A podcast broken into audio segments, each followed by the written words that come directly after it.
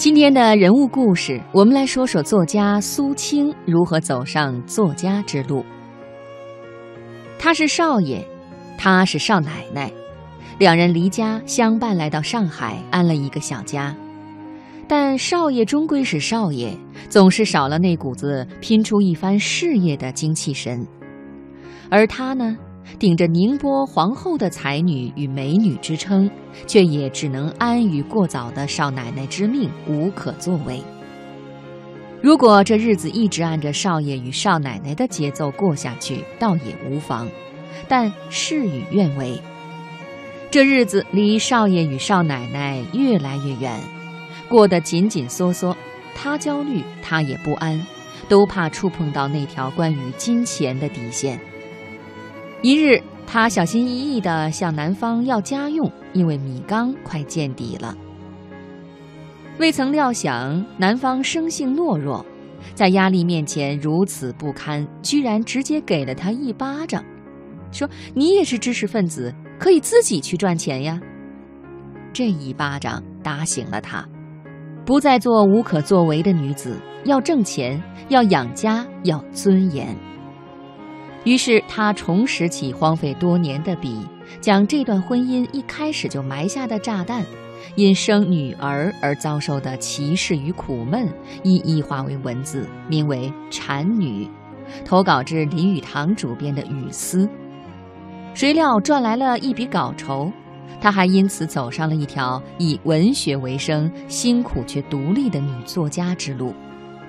她就是二十世纪四十年代上海滩唯一可以与张爱玲媲美的女作家苏青。说她可以与张爱玲媲美，是因为她的首部小说《结婚十年》出版时受到大家的热烈追捧，用盛况空前来形容一点都不为过。因为此书一共印了三十六版，是当时出版业的一个奇迹。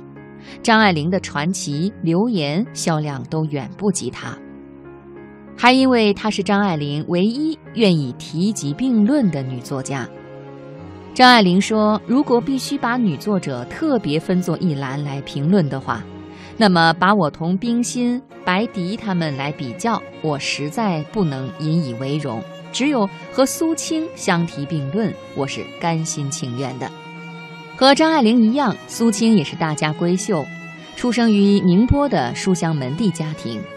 她俊眉修眼，有着一张无可挑剔的鹅蛋脸，轮廓清晰，有女孩的秀气，又不失男孩的神气。十九岁那年，她考上了民国第一学府国立中央大学，也就是南京大学的前身外文系。她的美貌与才情令她像一朵娇艳的牡丹，即便只是穿着淡绿绸衫、淡绿短裙，穿过校园都是非常耀眼的。可是就读一年以后，这朵耀眼的牡丹便因一纸婚约退学回家了。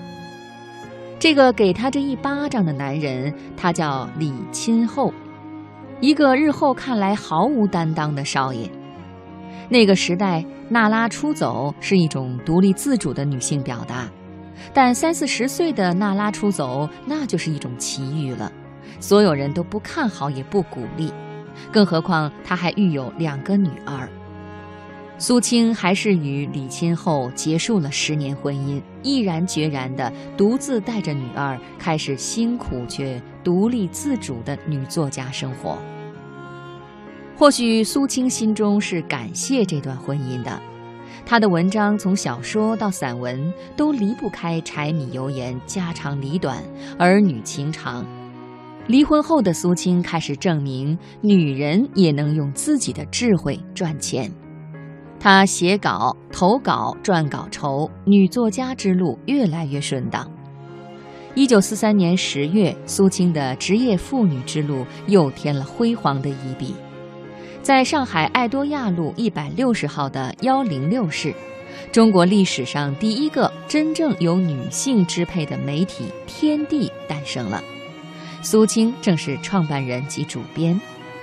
为了办好这本杂志，苏青动用了自己所有的关系，邀请圈内各作家好友纷纷投稿写专栏，并且催命式的催稿。